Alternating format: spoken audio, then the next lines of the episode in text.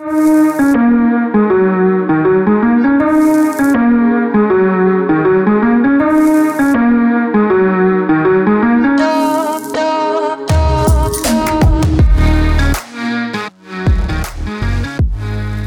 jest Układ Otwarty, a ja nazywam się Igor Janke. Od rozpoczęcia wojny na Ukrainie do Polski wjechało już trzy miliony uchodźców. trzy miliony to ogromna liczba. Czy ci ludzie stanowią dla nas większy problem, czy większą szansę? O tym dzisiaj w Układzie Otwartym. Jak zawsze najpierw podziękuję patronom. Dzisiaj wymienię kolejnych kilka osób. Marcin Waskiewicz, Mateusz Kiciński, Michał Kozłowski, Magda Cichawa, Krzysztof Szyprowski. Bardzo serdecznie dziękuję Wam i wszystkim innym. Wspierajcie, dołączcie do tej grupy na patronite kropka pe el. A teraz zapraszam na rozmowę.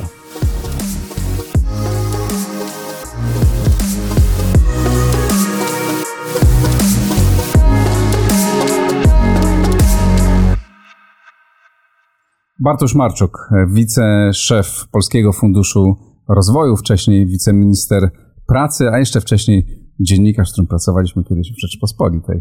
Tak, dzień dobry. Rzeczywiście Cześć, wszystko się zgadza. Wszystko się zgadza, mówimy tylko prawdę. Trzy miliony to o, potężna liczba, ale jak rozumiem trzy miliony Ukraińców, te trzy miliony, które wjechały, to już dzisiaj tylko część z nich jest w Polsce.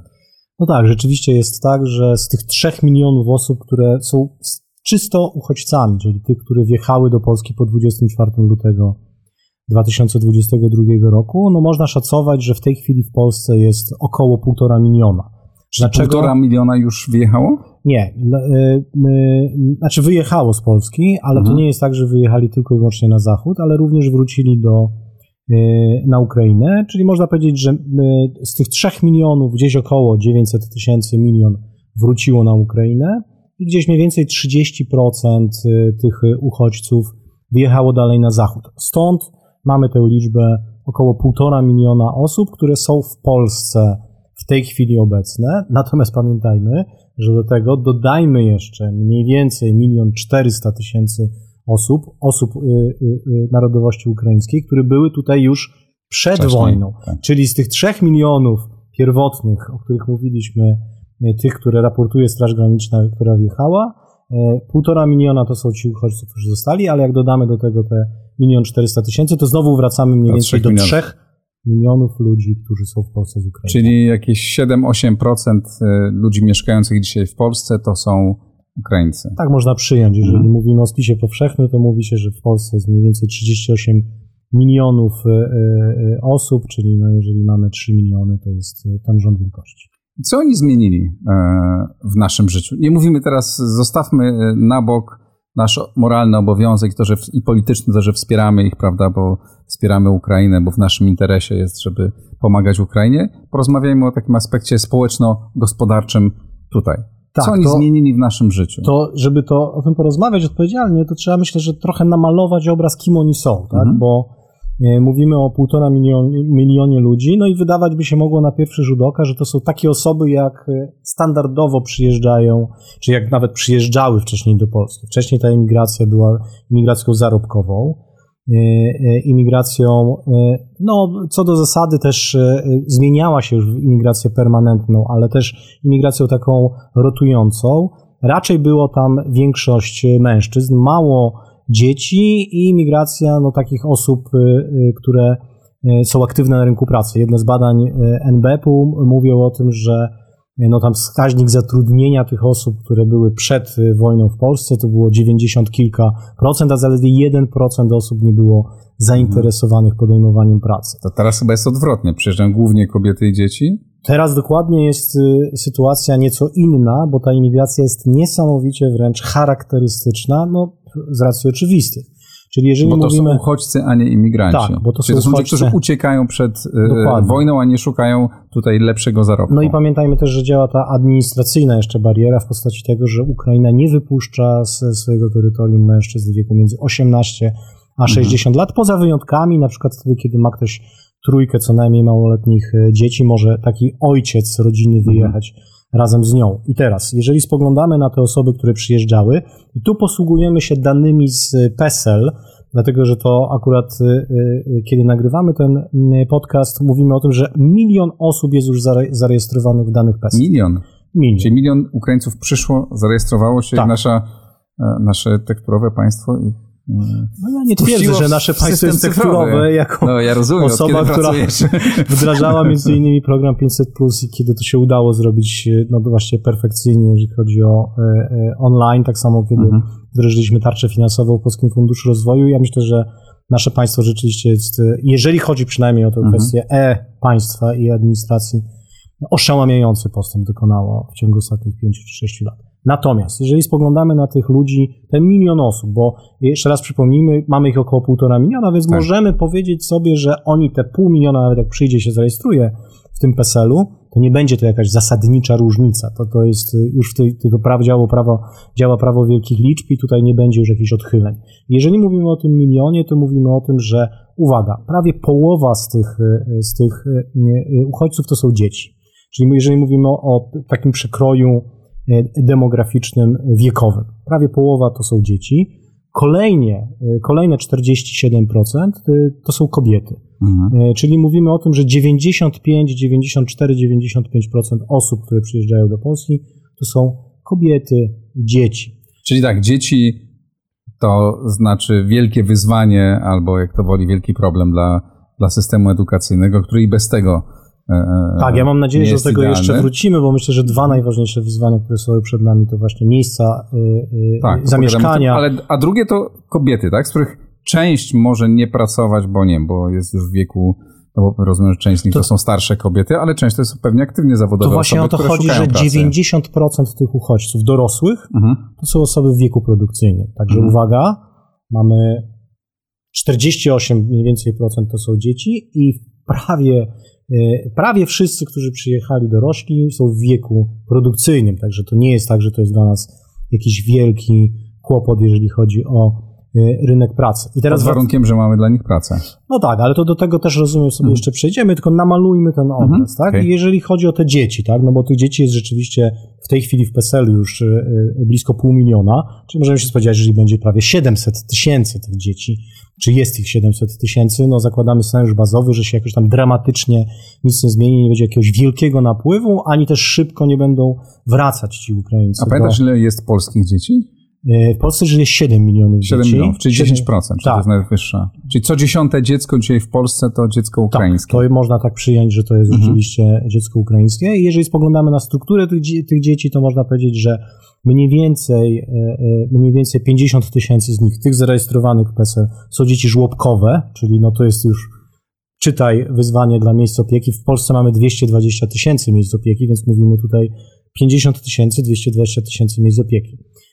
Mniej więcej, potężne wyzwanie. Potężne wyzwanie, tak. Mniej więcej sto tysięcy z tych dzieci to są dzieci w wieku przedszkolnym. I tu uwaga, znowu odniesienie.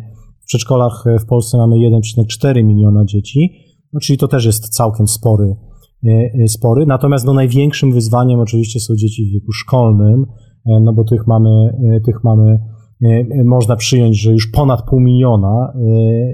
No i tu jeżeli przekładamy to na to, że w polskich szkołach tych podstawowych i ponadpodstawowych uczy się mniej więcej cztery przecinek osiem miliona uczniów, no to mówimy tutaj oczywiście potężnej, potężnej ponad liczbie, dziesięć procent. piętnaście, może nawet i kilkanaście, ponad piętnaście procent dzieci, które są w szkołach. Się pojawiły. I to mówię o tym, że to jest, jeżeli do tego jeszcze wrócimy, mhm. ale to mówię, że to jest jedno z największych wyzwań, jakie stoi przed nami w tej chwili, co de facto, no o ile możemy powiedzieć sobie, że teraz rok szkolny się jeszcze kończy, ale pierwszego września będziemy mieć potężne tutaj wyzwanie z tymi dziećmi. I jeszcze kończąc ten, ten obra, obraz, malując jeszcze ten obraz, kim są ci uchodźcy, to tak jak wspomnieliśmy, poza tymi dziećmi to są głównie te kobiety i też są głównie osoby w wieku produkcyjnym, czyli gotowe i zdolne podjąć pracę ze względu na wiek. Później jeszcze mogę też przedstawić statystyki, jakie mamy z dzisiaj, jeżeli chodzi o to, ile tych osób już poszło do pracy i w jakich zawodach pracują, w jakich, w jakich też branżach. Natomiast jeżeli spoglądając też geograficznie, bo tu też wiele nieporozumień się pojawia, na przykład pokazał się taki raport Unii Metropolitalnych dwunastu największych metropolii, że no oni są bardzo skoncentrowani geograficznie w tych wielkich metropoliach, Tutaj te dane PESEL tego nie potwierdzają, jednak co do zasady te osoby się dość równomiernie w Polsce rozmieściły. Co ciekawe, na przykład zachodnie województwa, czy dolnośląskie, czy lubuskie, plus mazowieckie, to są tacy liderzy. Na ścianie wschodniej w Podkarpackie blisko mniej, mniej jest tych osób proporcjonalnie do liczby ludności, bo ja... To tak na, naturalnie nastąpiło, że oni tak się rozjechali, czy jakby to było sterowane? Te sieci, działają te sieci migracyjne, hmm. bardzo wyraźnie działają sieci migracyjne, czyli Co te to osoby, znaczy? które były już w hmm. Polsce, ściągają. To jest z literatury przedmiotu, mówi się o sieciach migracyjnych, czyli jeżeli ktoś wcześniej już jest jakaś diaspora, czy wcześniej żyją jakieś osoby, no to w naturalny sposób one ściągają kolejne osoby. Ale to nie jest tak, że myśmy ich kierowali tu albo tam i nie. działaliśmy w ten, jako państwo nie. w ten sposób, żeby dobra, w Warszawie za dużo, to przemyślmy ich do Nie, nie było Leszna, ani tej relokacji wewnętrznej, ani nie otworzyliśmy tego rozdziału. Czy to się relokacji. tak szczęśliwie ułożyło? Oczywiście, jeżeli patrzymy na przykład na aglomerację warszawską i na powiaty, które są tutaj wokół hmm. Warszawy, to mówimy rzeczywiście o, o bardzo dużej liczbie tych uchodźców, no ale Warszawa i aglomeracja to tak, też potężny, dużo, tak. potężny region. Natomiast też widać to z danych tych z rynku pracy, że oni się też dość równomiernie rozlokowali i myślę, że można przyjąć, że w miarę upływu czasu rzeczywiście, bo w pierwszej, w pierwszej fali pamiętajmy, że te osoby chciały koniecznie do dużych miast, no bo tu jest łatwiej z pracą, też więcej było tych osób, które już właśnie tutaj były wcześniej, ale myślę, że z, z upływem czasu te osoby będą pewnie się bardziej tak rozlokowywać, mhm. gdzieś mhm. na przykład w obwarzankach wielkich miast.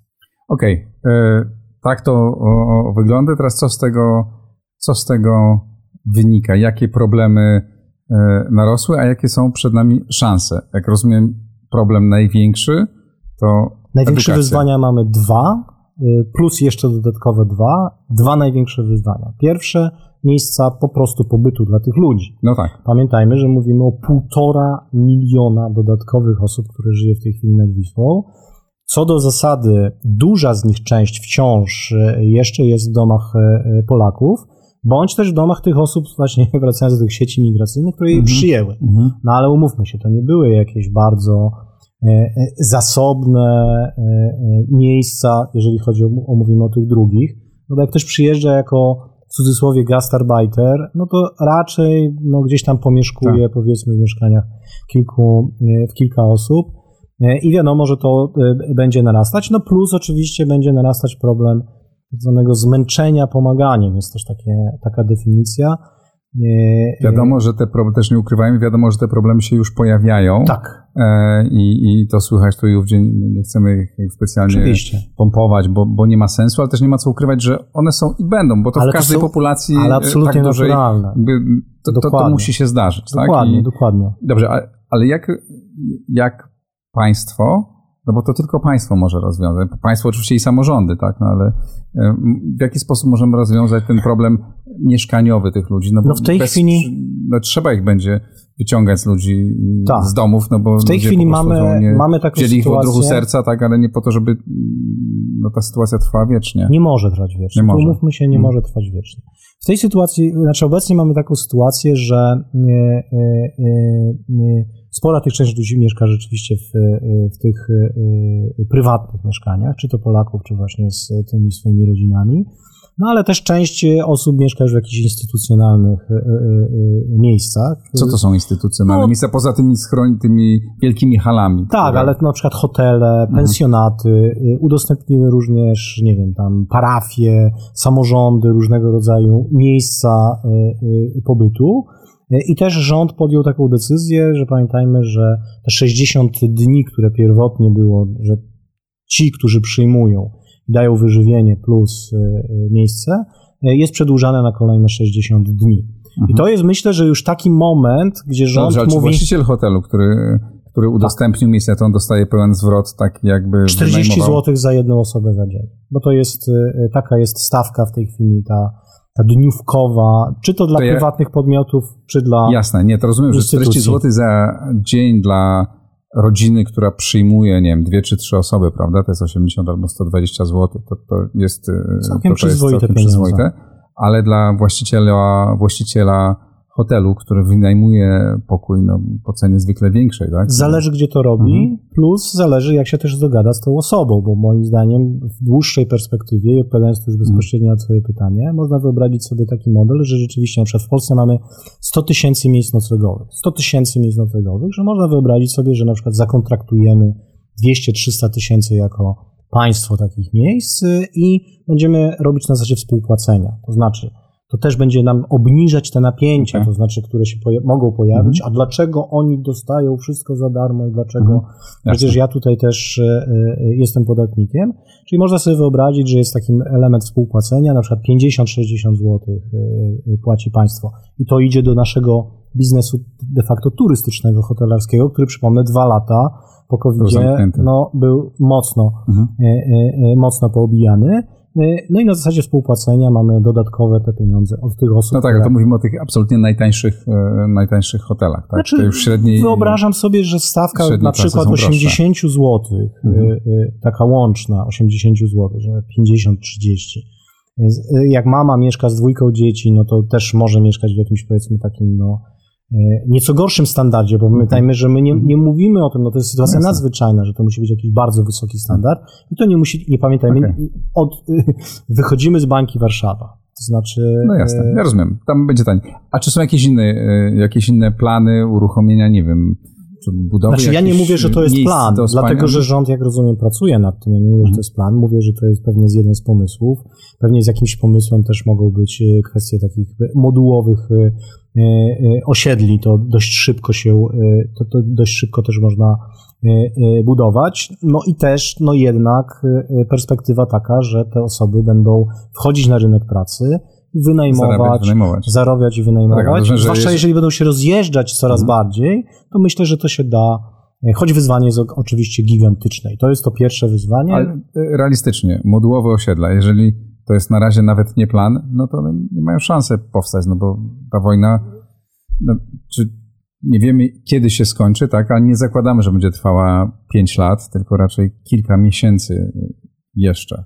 Ja zakładałbym scenariusz bazowy raczej kilkanaście i dlatego raczej lądujemy tutaj z perspektywą taką, że w dwa tysiące dwudziestym trzecim roku mamy te kilkaset bądź nawet nieco, około miliona, może nawet nieco więcej osób, które wciąż w Polsce mhm. przebywają.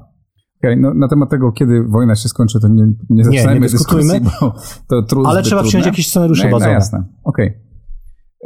Ale rozumiem, że nie ma w tej sprawie decyzji. Nie, jeszcze. w tej sprawie okay. decyzji nie ma. No i o poza tym, że oczywiście jest przedłużony ten termin o kolejne sześćdziesiąt dni, tym samym, no jakby w cudzysłowie, kupujemy nieco czas. A czy te pieniądze, te czterdzieści złotych dziennie, to już są wypłacane? Tak, są już tak? wypłacane. Bo ja jeszcze niedawno słyszałem od ludzi, którzy... Nie, rząd, znaczy oczywiście nie... one są wypłacane z dołu, to pamiętajmy, czyli mhm. jak ktoś ma w domu uchodźców na przykład po pięćdziesięciu czy sześćdziesięciu dniach, no to występuje dopiero wtedy, mhm. no bo... Zakładam, że nie chcę chodzić dwa razy tych wniosków składać. Ale już w tej chwili można składać te wnioski. Tak, można składać okay. i, i są wypłacane. A jak ze szkołami? No bo to jest drugie największe wyzwanie. Tak, drugie największe wyzwanie to rzeczywiście są miejsca opieki nad, nad dziećmi. O ile jeżeli chodzi, mówimy o tych najmłodszych dzieciach i przedszkolach, tu nie byłbym jakimś, no nie byłbym specjalnie w taki alarmistyczny dzwon, no bo jak spoglądamy, że tych dzieci jest tam około stu, na przykład tysięcy przedszkolach, to myślę, że to jest do... pomieszczenia. Co do zasady te dzieci raczej są pod opieką, nie muszą się edukować tak czysto. Tu chodzi o to, żeby te mamy, które z nimi przyjechały, na przykład mogły trafić na rynek, na rynek pracy. Natomiast jeżeli mówimy o dzieciach szkolnych, no to tutaj wyzwanie jest już co niemiara, kwestie językowe, kwestie lokalowe, kwestie nauczycieli, kwestie no, takiej naturalnej też napięć, które się wokół tego będą pojawiać i tutaj rzeczywiście to jest gigantyczne, gigantyczne wyzwanie, jak zorganizować to od pierwszego września. Ale rozumiem, że o tym też nie, to nie jest twoja kompetencja. Znaczy, możemy oczywiście rozmawiać, bo ta debata ekspercka się toczy. No myślę, że trzeba się pewnie będzie zdecydować na to, żeby część tych dzieci uczyła się no to, do czego przyzwyczailiśmy się w covidzie, czyli na odległość. Bo pamiętajmy, że na zachodzie Ukrainy odbywają się zajęcia szkolne, więc można to spiąć trochę. Aha. No i plus... A, żeby ich nauczyciele ukraińscy uczyli tak, ich dokładnie. Tutaj. Znaczy wyobraż... Można sobie wyobrazić sytuację, w której... A to już gdzieś działa, tak? Sa... Nie wiem tego, czy to mhm. działa, natomiast okay. wyobrażam sobie, że samorząd może w porozumieniu z rządem dać lokal, hmm. dać jakąś tablicę elektroniczną, gromadzić te dzieci i te dzieci mogą przychodzić. Plus no, trzeba, i to jest gdzieś w debacie, wyobrazić sobie pewnie sytuację, po pierwsze zajęć wyrównawczych, jeżeli chodzi o język, i to trzeba robić szybko hmm. tu i teraz, po drugie takich szkół, w cudzysłowie, szkół u, dla ukraińskich, ukraińskich dzieci, gdzie też y, y, można wyłuskać spośród tych osób, które przyjechały, nauczycieli ukraińskich i de facto prowadzić po prostu ich edukację ukraińską. A czy mamy, rozumiem, że to są te dwa największe problemy, a czy są, jak mamy jakieś informacje zebrane na temat, nie wiem, wzrostu przestępczości albo jakichś problemów, które się, które się pojawiają? Ja nie śledzę tych statystyk, mhm. natomiast tak. też śledzę, ponieważ śledzę statystyki związane w ogóle z, z, z, z, tym, z tą nową sytuacją. To pewnie takie statystyki byśmy mieli. Co, y, pamiętajmy o tym, że ta diaspora, czy no, nawet nie można ich nazwać diaspora, bo oni rzeczywiście fantastycznie funkcjonowali w społeczeństwie polskim, które mieliśmy już przed, no to też jest milion trzysta tysięcy osób, nigdy nie mieliśmy takich sytuacji, na przykład, żeby oni rzeczywiście, na przykład, nie wiem, prowadzili jakieś mafie, żeby oni y, y, y, żyli w jakichś zamkniętych diasporach, nie dopuszczali nikogo do siebie. Oni się świetnie w polskim społeczeństwie aklimatyzowali, czy aklimatyzują, świetnie tu odnajdują i y, y, y, no myślę, że to y, oczywiście nie można już teraz przesądzić, ale myślę, że to jest pewnie taki dobry prognostyk na to, co będzie się działo z tymi kolejnymi osobami, które no są tak. już stricte uchodźcami. No bo po pierwsze ci, którzy byli do tej pory, aklimatyzowali się, prawda, tak. i, i, i nie, nie było z nimi problemu. Po drugie, no już dwa miesiące wojny minęły, od wielu z nich już jest dwa miesiące w przestępczość w pośród y, dzieci i kobiet tak, jest, z definicji. Tak. Ale nie, ale w ogóle jakoś tak ciągle nie słychać. Tak, ja się spodziewałem, mówiąc szczerze, obawiałem się, że już po miesiącu jakieś napięcia zaczną występować. Na razie Na razie chyba cały czas jest tak, taki duży pokój i też jest. Być może też jest, ciągle jesteśmy na fali emocji, wsparcia no, ale Ukraińców, to wiesz, no, jest tak, że około dwieście tysięcy dzieci już do tych polskich szkół tak. trafiło dwieście tysięcy dzieci, tak, więc tak. one już chodzą na, na, na, na co dzień. No dobra, to porozmawiamy teraz o, o szansach, jakie to... To jeszcze może tylko króciutko okay. dwa wyzwania, czyli rynek pracy i system ochrony zdrowia, bo to też mhm. ważne. Rynek pracy, to tutaj też najnowsze dane, mówimy o tym, że i to jest bardzo ważne, dlatego że też, żeby nie pojawiały się takie głosy, że oni tutaj będą siedzieć na garnuszku nas wszystkich, państwa i y, y, ważne jest, żeby pokazywać te dane. No spośród tych czterysta osiemdziesiąt tysięcy osób, które przyjechały tutaj i w tej chwili są w tym bazie PESEL zarejestrowane w wieku produkcyjnym, już prawie dziewięćdziesiąt tysięcy jest zarejestrowana tych uchodźców, że poszła do pracy. Aha, a pewnie jeszcze jakaś część pracuje na czarno, no powiedzmy sobie otwarcie. Poza tym, nie wszyscy pracodawcy pewnie ich zgłosili, mają no na to czternaście mhm. dni, czyli no, z racji tej, że mhm. dzisiaj widzimy statystyki sprzed pewnie czternastu dni, nie wszyscy pracodawcy ich zgłosili. Czyli ponad dwadzieścia procent czyli ponad, tych kobiet, tak. które przyjechały, już pracują. To jest rzeczywiście wynik mhm. mnie nawet zaskakujący, też no, jak osoby, które zajmują się rynkiem pracy, dlatego, że pamiętajmy, no, że te osoby przyjechały tutaj jednak nieco w, w jakiejś części straumatyzowane, przyjechały z małymi dziećmi, przyjechały do zupełnie nowej, nowego kraju, do innych okoliczności i już po dwóch miesiącach tego konfliktu dwadzieścia, a może nawet więcej procent tych osób trafiło na rynek pracy. A jaką chodzi... mamy jeszcze pojemność? Znaczy ile tych, zwłaszcza kobiet, tak? Bo mówimy o dwóch problemach. Znaczy z jednej strony mamy ten problem... Mm, osób, które szukają pracy, chciałyby pracować i właśnie o to chciałem zapytać, czy, czy, czy, no, czy, czy dla nich praca może być, jest... a z drugiej strony mamy potężny problem e, rozmaitych firm, firm produkcyjnych, a zwłaszccza firm budowlanych, gdzie nagle odpłynęła jakaś tak, potężna, tylko, że, tylko, że potężna odpływ, grupa pracowników. Ten odpływ też jest szacowany przez między innymi na przykład właśnie raport, który się dzisiaj pokazał, zresztą twojego rozmówcy, mm. też tutaj profesora Duszczyka, profesora Kaczmarczyka. Mowa jest raczej o osiemdziesięciu mniej więcej tysiącach tych osób, które odpłynęły. Czyli no, no ale dla firm polskich to jest gigantyczne, dla wielu firm to jest naprawdę branża bardzo duży problem. Branża budowlana, branża produkcyjna, fakt. No. Natomiast e, jeżeli chodzi... Te nie pójdą, nie zastąpią ich. E, no pewnie na budowie nie i, i kierowcy na przykład też mm. to, jest, to jest duży problem. Natomiast jeżeli spoglądamy w ogóle na perspektywę naszego rynku pracy, bo o to też pytasz, tak. no to mówimy o tym, że Polska jest w ogóle krajem który ma tak zwaną dwójkę z przodu, to znaczy dwójka z przodu to znaczy, że wskaźnik bezrobocia w Polsce jest poniżej dwóch procent mhm. i to jest drugi wynik w Unii Europejskiej. Tak. Czyli nasz rynek pracy jest niesamowicie wręcz chłonny.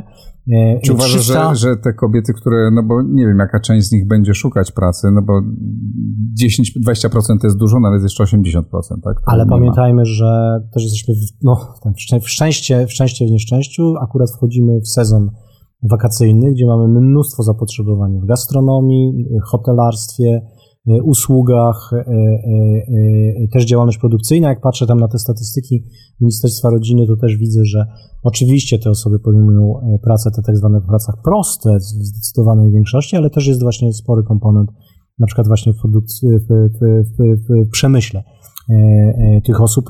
Także jeżeli chodzi, konkludując już na rynek pracy, to myślę, że jeżeli będziemy mieć tę sytuację, którą mamy, to myślę, że te osoby w miarę upływu czasu będą coraz więcej do, na ten rynek pracy napływać. No dobrze. I jak chcemy teraz wobec tych ludzi postępować? Czy chcemy e, robić wiele, żeby ci najbardziej cenni z punktu widzenia rozwoju gospodarki zostawali w Polsce i zasielali nasze firmy, no bo taki jest nasz interes, tak na zimno, czy raczej będziemy robić wszystko, żeby oni mogli wrócić do swojego kraju, żeby odbudowywali Ukrainę, żeby Ukraina była też dobrym partnerem gospodarczym w przyszłości?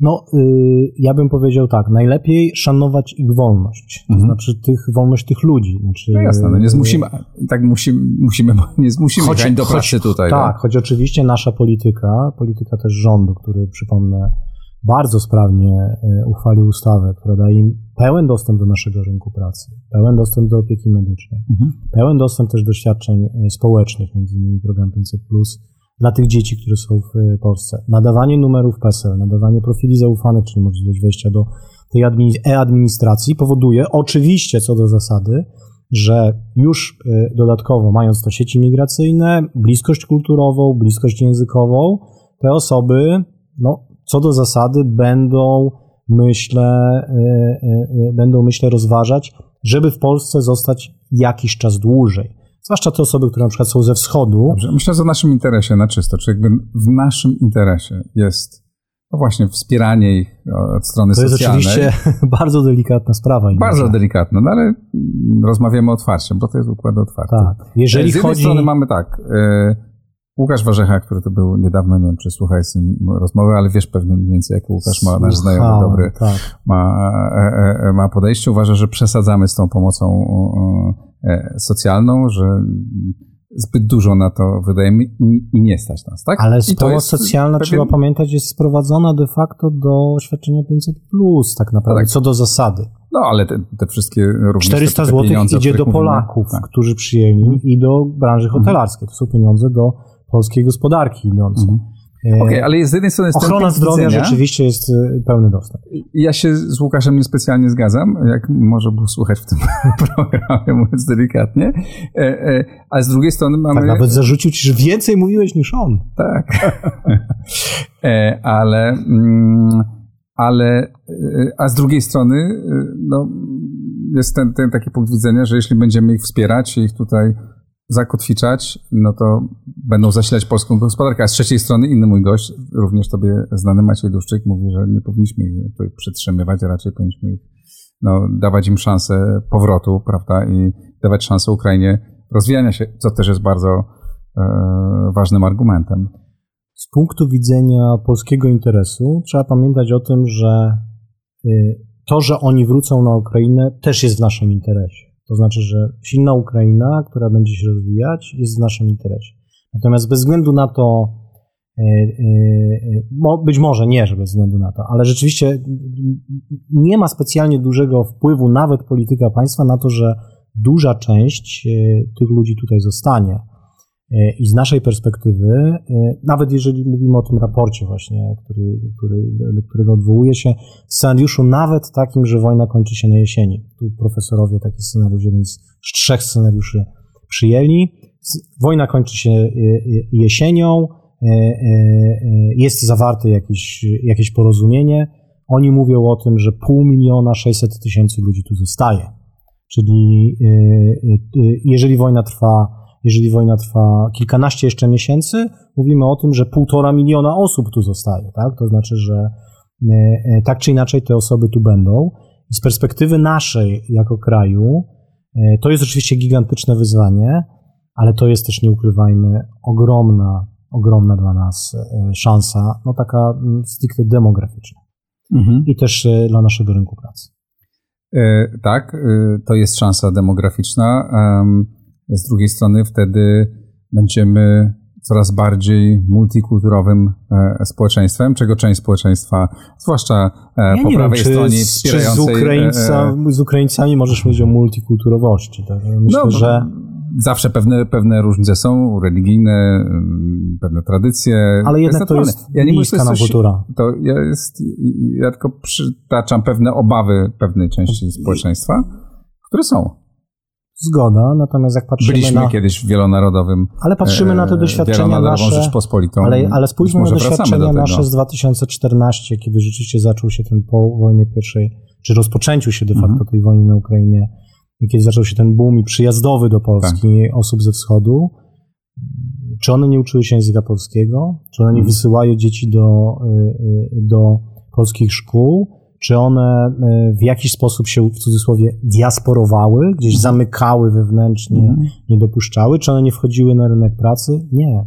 Wszystko to naprawdę, naprawdę dobrze działało. Uzupełniali te luki na naszym rynku pracy. Byli aktywni, bardzo aktywni. Te wskaźniki zatrudnienia są no, naprawdę imponujące. Nie mieliśmy, o to co pytałeś, doświadczeń żadnych z przestępczością, z tym, że te osoby się gdzieś próbowały organizować w jakiejś mafie. Także no tutaj naprawdę, jeżeli weźmiemy tę pod uwagę, oczywiście to jest nieco inna imigracja, ale jeżeli weźmiemy pod uwagę te doświadczenia, no to możemy przyjąć, że oczywiście wyzwania, o których mówiliśmy, są wielkie, ale z perspektywy takiej długoterminowej, no to jest dla nas tutaj, myślę, że mogę śmiało o tym powiedzieć, więcej szans niż, niż zagrożeń. Czyli to, czego nie udało nam się zrobić pięćset plus, bo pięćset plus przecież początkowo miał być programem takim pranatalistycznym, tak? Nie, nie zadziałał, zadziałał w wielu innych, na wielu innych poziomach, ale tutaj średnio. Wiele innych rzeczy nie, nie zadziałało, a Władimir Putin nam może ten problem... No ja pewnie bym trochę podyskutował z tym pięćset plus, bo wskaźnik dzietności nam wzrósł jednak istotnie w dwa tysiące osiemnastego roku z jeden przecinek dwadzieścia osiem, dwa przecinek piętnaście do jeden przecinek czterdzieści pięć, dwa przecinek osiemnaście. Natomiast to później, niestety mieliśmy dwa lata pandemii. No, trudno wyobrazić sobie, że ludzie będą podejmować takie decyzje o powiększeniu rodziny w pandemii. Teraz znowu wojna, no rzeczywiście mamy... Jak wiesz, w stanie wojennym ludzie podejmowali takie decyzje. To jest to... trochę też, to jest też trochę tak... Z, okay. z, z, ale w każdym razie już dzisiaj, to ty napisałeś, zdaje się, tak, że mamy, już chyba dzisiaj wróciliśmy do...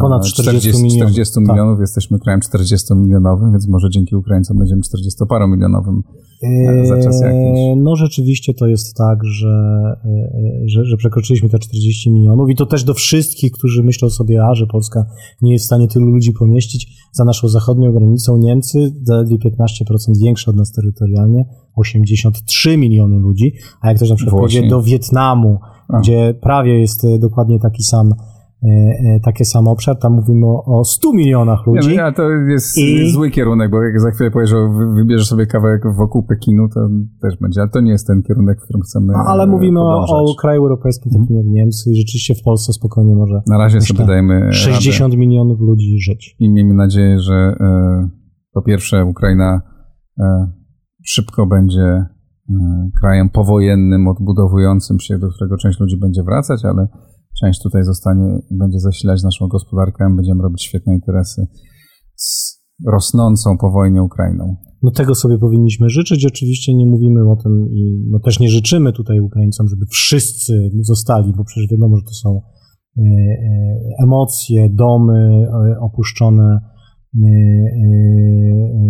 zerwane pewne więzi rodzinne, tak. Natomiast no, w miarę upływu czasu, pewnie jak ten konflikt będzie jakoś stygł, to pewnie też można wyobrazić sobie, że będą liberalizowane przepisy przyjazdu mężczyzn i pamiętajmy, że jeszcze do tych kobiet pewnie dołączą ci mężczyźni, więc no tutaj rzeczywiście myślę, że można założyć, że ta że ta grupa osób, o której szacowaliśmy, czy mówimy milion trzysta tysięcy, która żyła przed wybuchem wojny, możemy śmiało się spodziewać, że ona gdzieś do dwóch milionów, do dwóch milionów w perspektywie tych najbliższych, tego najbliższego czasu i już później myślę, że długoterminowo nam się zwiększy. Bartosz Marczuk, bardzo serdecznie Ci dziękuję. Dziękuję serdecznie. Dziękuję bardzo Państwu, to wszystko na dziś. Subskrybujcie Układ Otwarty, oglądajcie, polecajcie i wspierajcie na patronite kropka p l. Dzięki, do zobaczenia.